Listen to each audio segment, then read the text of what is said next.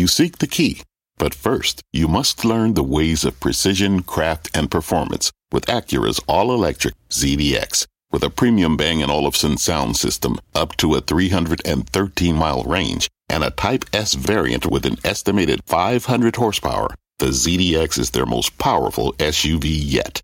Unlock the energy when you visit Acura.com to order yours today. Right now in Fast, a major Friday fade as markets sell off into the close. A strong jobs report fueling fears the Fed will have to keep its foot on the rate hiking pedal. Tech taking the brunt of the slide, semis, FANG, fintech, all getting crushed today. We'll debate all that. Plus, earnings season kicks off next week from banks to airlines to healthcare. We'll ask the traders what's the one name they are watching ahead of the reports. And later, our chart of the week. This one's got us in a disco 70s kind of mood. Love it. It hasn't pumped these kinds of profits in five days of trading since Fredo. Moe Greene and Michael Corleone were making their bones in the business. I'm Melissa Lee. This is Fast Money. We're live at the NASDAQ market site on the desk tonight. Tim Seymour, Karen Finerman, Courtney Garcia, and Steve Grasso. We start off with a sharp sell-off on Wall Street. The S&P dropping nearly 3%. The Dow down as many as 784 points at its lows. The NASDAQ coming within 0.3% of going negative for the week. The sell-off coming after a better than expected jobs report solidified fears of a more aggressive Fed. Treasury yields rising in reaction with the two year yield approaching highs not seen since 2007. As we get ready for the kickoff of earnings season next week, another reason for concern FedEx reportedly expecting lower volumes in its ground division this holiday quarter as customers ship fewer packages. So, as we stand on the edge of earnings season, should we expect more headwinds ahead? Not too bad action though in FedEx when, when you think about it, right? for FedEx. Down half a percent. Half a percent is that that's a great day. They're celebrating in Tennessee, I think. I mean, I think this was telegraphed. I don't know if it was 10 days ago or whenever when uh, Raj, the CEO, was on with, with Cramer and was talking about worldwide recession, right? So I, I think that this was sort of already priced in. One thing interesting about FedEx, in the wake of their terrible news, the stock could have been much worse. It makes you wonder are activists out there accumulating stock? I was going to be, gonna was going to be even Mhm. more optimistic about the Oh. whole thing, and you know that that is not my disposition. But No. I am trying hard these days, and that is you always make the point, Karen, that you think that this is the kind of earnings season where there's going to be bad news, and stocks will go down, and stocks will go down again and again on the same news. And when I heard the FedEx warning, I thought, oh, is FedEx going to go down again on the same sort of news because it was sort of telegraphed, and Uh-huh. it didn't. So isn't that positive, Courtney? Right, yeah, that's true. I mean, we did already know that. And I think it's very similar to what happened with AMD. I think that was also news that we've heard about that we are seeing a slowdown with PCs. And again, it's going down on the same news. I think the bigger story today, though, is the fact that we got this really positive jobs report, which positive jobs report means that the Fed is likely going to continue with their rate hikes. So I think that's likely what's going to continue to drive the economy because what they really need to see is a, a slowdown in the unemployment rate and a slowdown in the labor market. And until we see that, I think you're going to continue to see these up and down volatile periods here. But it is going to lead to some opportunities here. So I think it's important to make sure that you are positioning yourself as a longer term investor in finding those opportunities where they lay. Look, I, I thought the price action today in the market was terrible because this jobs number was not that bad. This it was almost on the screws. Yes, I realize that the headline around in, in the unemployment rate at three and a half, which brings you back to multi-decade lows. I get it. Uh, and we talked on the show just two days ago. What, what if we just get to five percent unemployment?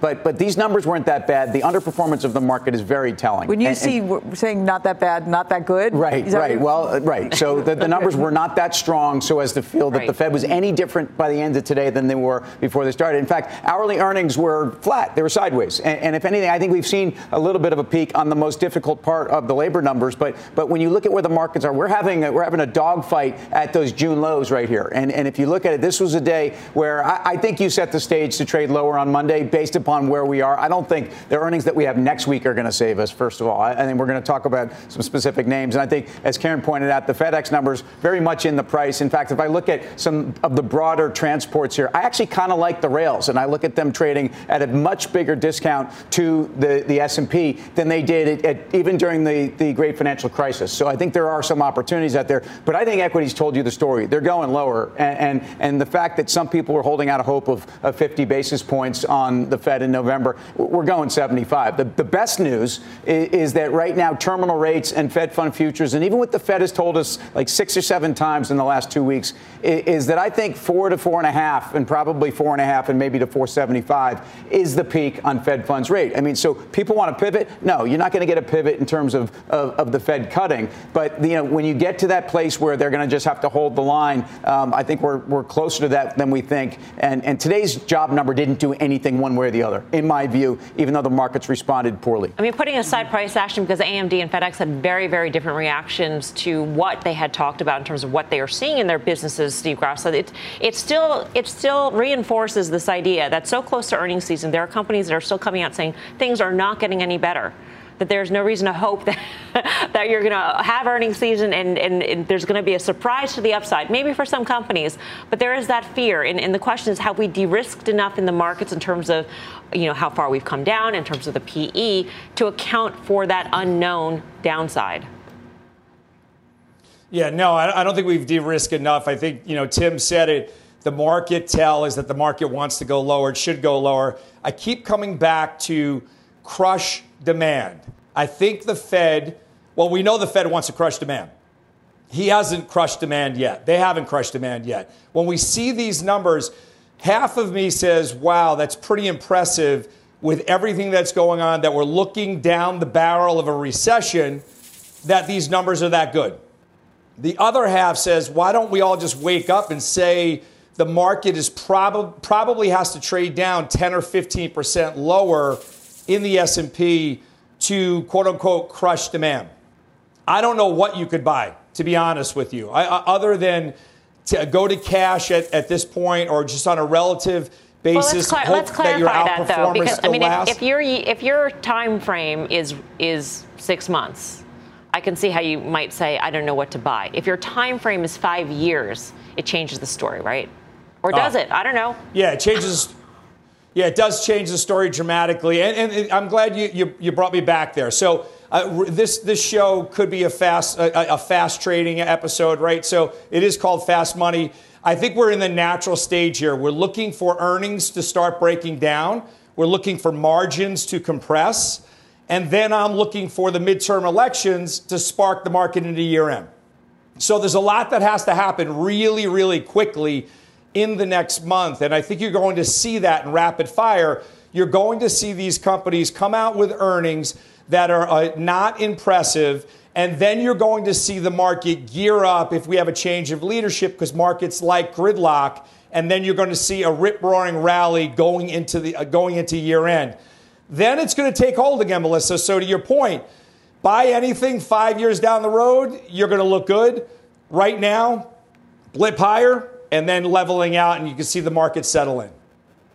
So I just want to touch on one thing Tim said about um, this pivot that maybe helped the market this week. There was no evidence that the Fed had any intention. They had a two-day rally on parade. With- yes. Right? They had everybody out as hawkish as they could yeah. be. And so we get to this point again, we're down on the same news. Wow, the Fed's hawkish. And yet that was enough for a pretty big sell off today. Right. Yeah. And same news again. Uh, right. And, and look, the economy, from all measures I can see, is doing so much better than, than people expected it to, which means, uh, if anything, I think it's going to react in the other way a lot faster. I don't yes. think we've at all seen anything from the Fed hikes here. Um, look, at, look at retail and consumer spending. It's, it's really holding up. The strength in the labor markets is, is a surprise. And, and that, I think, is catching some economists off guard. But it's not catching the market off guard. And I think, if anything, that's, that's really the dynamic here. I, I you know, I look at this week and and, and I think people um, had a lot of geopolitics to digest. Oil came storming back. Um, I, you know, that's not a good sign for the markets either. And I think until rates, oil, and the dollar stop going higher, we, you know, we have, don't have problems for the market. Yeah, and what I do think too is that this idea that we need to see a, a, a lighter labor force, right, is going to help the markets in general, but certain parts of the markets are going to be affected differently. And I think if you took take a look at the jobs numbers that just came out, you look underneath that, you saw things like healthcare and things like leisure cannot hire enough, whereas all of your layoffs are in things like Silicon Valley. And I think that does lead to the areas where you have your opportunities. There's a lot of places that are still strong and going to hold up better than some of your things like your larger tech firms. I know we talked about. When you look at the data, the labor numbers, that's exactly what you're seeing. I think you want to extrapolate that out further. All right, the start of earnings season just around the corner with the big banks kicking things off when they start reporting a week from today. So, what are the top names our traders are watching for this quarter? Karen, I think yes. I know where you're going. Yes. Okay. Here's why. J.P. Morgan. It's that actually my biggest bank position is Bank of America, but JP Morgan actually does report next week. They kick earnings off. We know there's going to be a very noisy quarter. We know that net interest income, net interest margin should improve dramatically. We know that the investment banking part of the business should be terrible, absolutely terrible, particularly year over year with the, you know, SPAC frenzy. So we know that is going to be terrible. But then the other parts are credit, right? How are we? How is the consumer holding up? Are they seeing any loan losses? Any tick of that? Anything? That'll be interesting. Auto loans as well. Um, I still think it's early to see problems there. And then what's? We always want to hear Jamie's view on the economy, right? What is he seeing? That's important to me as well. The stock's obviously down a lot hasn't been at this level in terms of PE in a really long time with the yield. And um, I mean, it's cheap. Well, it's interesting because we were talking about Macy's having uh, avoided the inventory problem because the data on their credit cards showed weakness and softening early on in the year. And you have to wonder when when does that ha- when does that get seen in other places, uh-huh. right? In terms of the consumer, maybe never, but it does seem to be if it was big yeah. enough for Macy's right, to acknowledge, that would be broad. Right, it would be broader. Um, Courtney, what's uh, the one you're watching? Yeah, actually, what first came to mind was J.P. Morgan. Um, they also that, but Karen, you made some really good points. I don't want to jump on that, but that I think easily when you look at banks and earnings, they're a really good bellwether for how that is and have a really good sense of the consumer. But that's really what I'm looking for right now is which companies do give you a good idea of the health of the consumer right now. And we have, we're a few weeks away from this, but I, the other thing I want to look at is the retailers, which you just hit on Macy's, right? Because I think they have a good idea of they're that discretionary spending, and are people still going out and doing that? And one name of particular would be Nordstrom. And why I think they're going to be important to watch is they are a big department store, and they do have some of those higher income earners, but they also have their discount brand of the rack, which is going to be in compet- competition with like your TJ Maxx, and they have a good online presence. So this isn't just, oh, are people going to department stores? They have a good idea of the retail sector in general. So I think they're going to be an interesting one to watch. Steve Grasso. Hmm. That's it? Okay. So well, what I, name are you watching? We are within the segment of what That's what we're doing. you're watching this yeah, earnings season. Usually, usually you set it. Usually you set it up for me, so I so I get it. You already set it up. So financials are what I'm looking at. Wells Fargo, Wells Fargo specifically, and Wells Fargo has been the underperformer. So it's a definitely a different story than a J.P. Morgan. But I don't see any reason why these financials should give us anything. We went from a year ago quarter talking about release of loan loss reserves. Now we're going to be talking about provisions for credit losses. One is a tailwind, one's a headwind. So when you look at the, all the earnings, earnings are going to be down dramatically. Revenues, maybe they can squeeze out some positive revenues, but I, I want to hear what they're saying as to see where they think the economy is and where they think the consumers are. Tim Seymour. Yeah, I'm what gonna, name are you watching? I'm going to watch. This Hi, Mel. Yes. I want fast money, and I'm watching Walgreens next Thursday. And, and, it's a much simpler story than the banks. They, they've outlined the complexity of what banks are facing here. Walgreens issues are a pivot into healthcare makes a lot of sense. There's major costs. Uh, they're being brought down by people like Rite Aid who had stockouts and things that I don't necessarily think have to happen to Walgreens. But look, I'm long the stock, and, and it's been frustrating. Uh, the, the trailing PE on this is five and a half. This stock is way too cheap. Should be relatively defensive expensive in this environment. Walgreens to me is a place I think you can get behind it here. Coming up, we've got a stock uh, that has nearly had its best week since a gallon of gas cost 42 cents. A dozen eggs were only 45 cents, and Guy was playing Little League. It's a long time ago. The reveal straight ahead, but first, move over Bears. There are some new bulls in town. Our chartmasters here with the names making the shift to a more positive outlook. We got those trades next. You're watching Fast Money live from the Nasdaq market site in Times Square.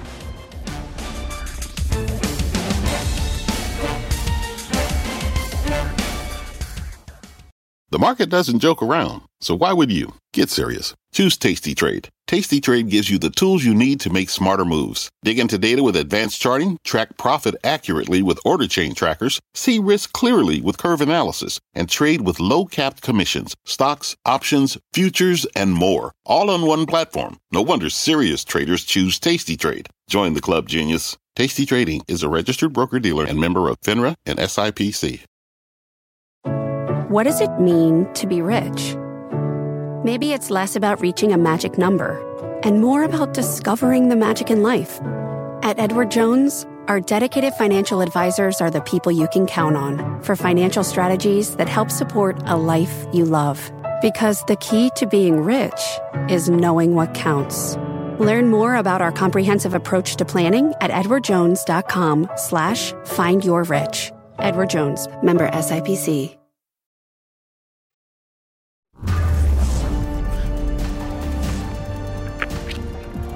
Welcome back to Fast Money. Markets losing much of their early momentum in the back half of the week, but are there some opportunities in the sell-off? The chart master joins us with some names that seem to be setting up for a turnaround. Let's bring in Carter Worth of Worth Charting. And Carter, we always invoke your phrase "so bad it's good," and I think that's what you're focusing on today. Um, in this instance, uh, a similar circumstance, they were so bad it's good, but these instances they've based. Uh, before we look at the charts, we have a table, and I think this will put it in context. These are three stocks, and you'll see their correlations are very high. Now look at that, just sort of marvel at that, if you will, to have a three-month performance of plus 20% across the board versus the S&P. Well, guess what else they have in common? They each lost 80% of their value from the peak. So these are the very worst performers, down 80% from their peak, that have all based and are now exhibiting certain characteristics that imply important relative strength. So let's look at the charts uh, they're virtually identical. The first is a comparative chart. You can't tell the difference between those three lines. And pins has nothing to do with PayPal, which has nothing to do with Netflix. Now let's look at a three-year comparative chart. It's a direct overlay again. There's the great run up. There are those 70 to 80% collapses. And then we see they're basing and bottoming. Quickly, let's go through the three charts individually. First, Pinterest. It has all the elements of a bearish to bullish reversal. Again, lost 81% of its value, now up 20% over the past three months. Look at PayPal, lost 78% of its value. These things are three times the S&P loss, and yet what is it doing? It's also basing and bottoming. And then in, finally, Netflix lost 77% of its value. Again, almost 3x the loss of the S&P on the way down, and now the word developmental comes to mind incremental, curing, healing, nascent, bottoming out formations. Wow. Carter, thank you. Carter Braxton Worth, we'll see you in a little bit on options action. Steve Grasso, which one do you like? Should I recap the stocks for you? Pinterest, no, Netflix, I got, I, I got it. That was a great that was a great setup. Oh, this is perfect. I'm blushing now. Netflix would be the one that I would go with. I think this one was the, the first one that I saw basing where we got down to levels that, that were way lower than pandemic uh, levels. So this one was way overdone.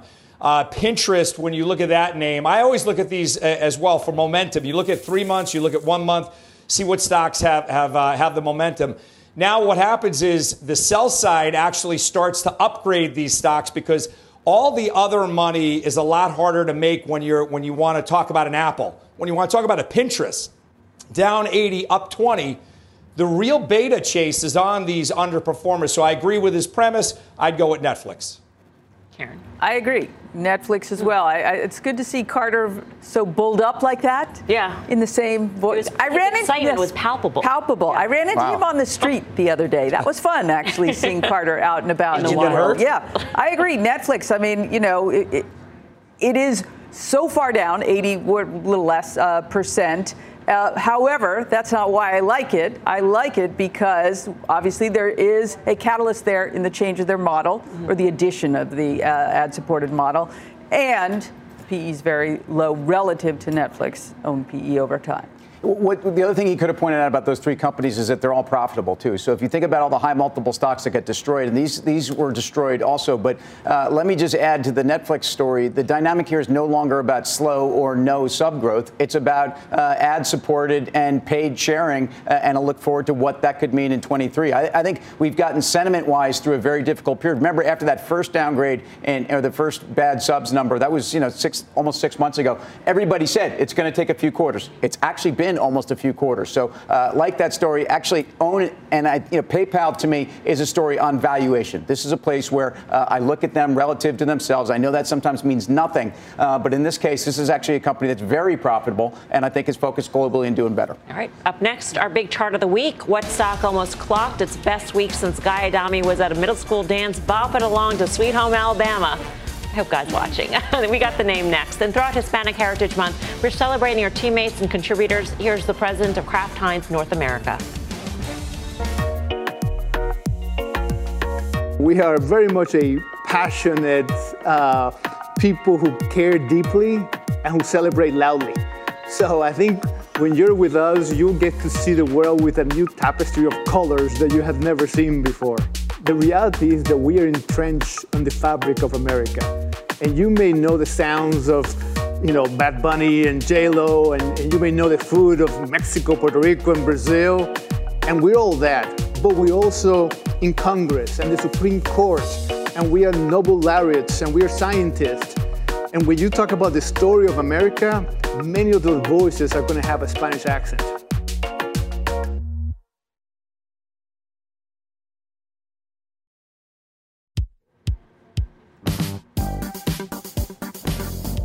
Welcome back to Fast Money. Break out the bell bottoms and disco music. Let's rewind to 1974. That was the year Richard Nixon resigned after Watergate.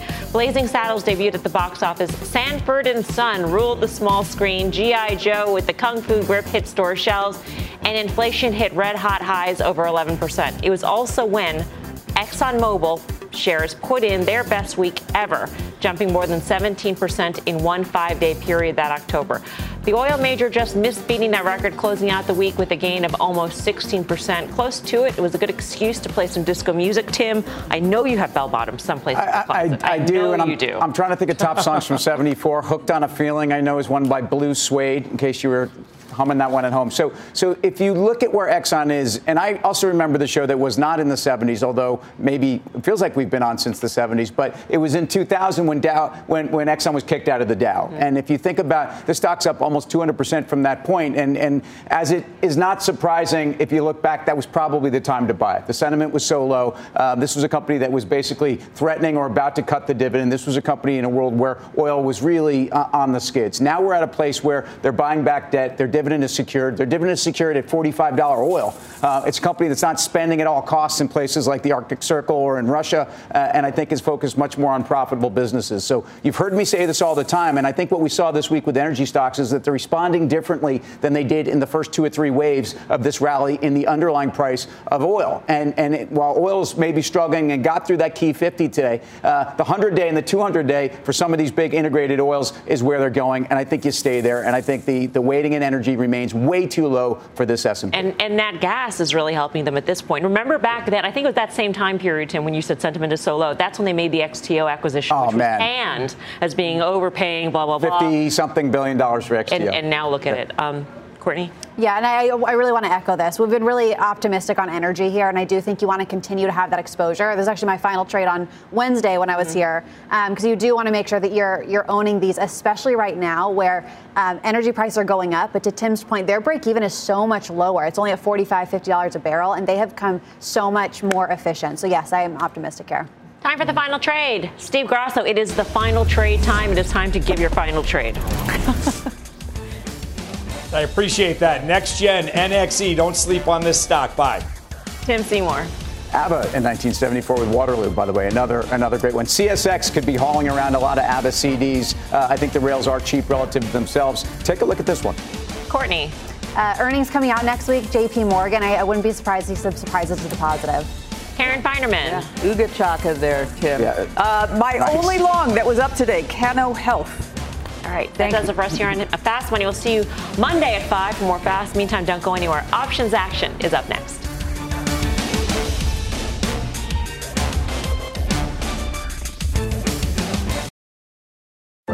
What's on the horizon for financial markets? At PGIM, it's a question that over 1,400 investment professionals relentlessly research in pursuit of your long term goals. Specialized across asset classes, but united in collaboration, our teams provide global and local expertise. Our investments shape tomorrow, today. Pursue your tomorrow with PGIM, a leading global asset manager.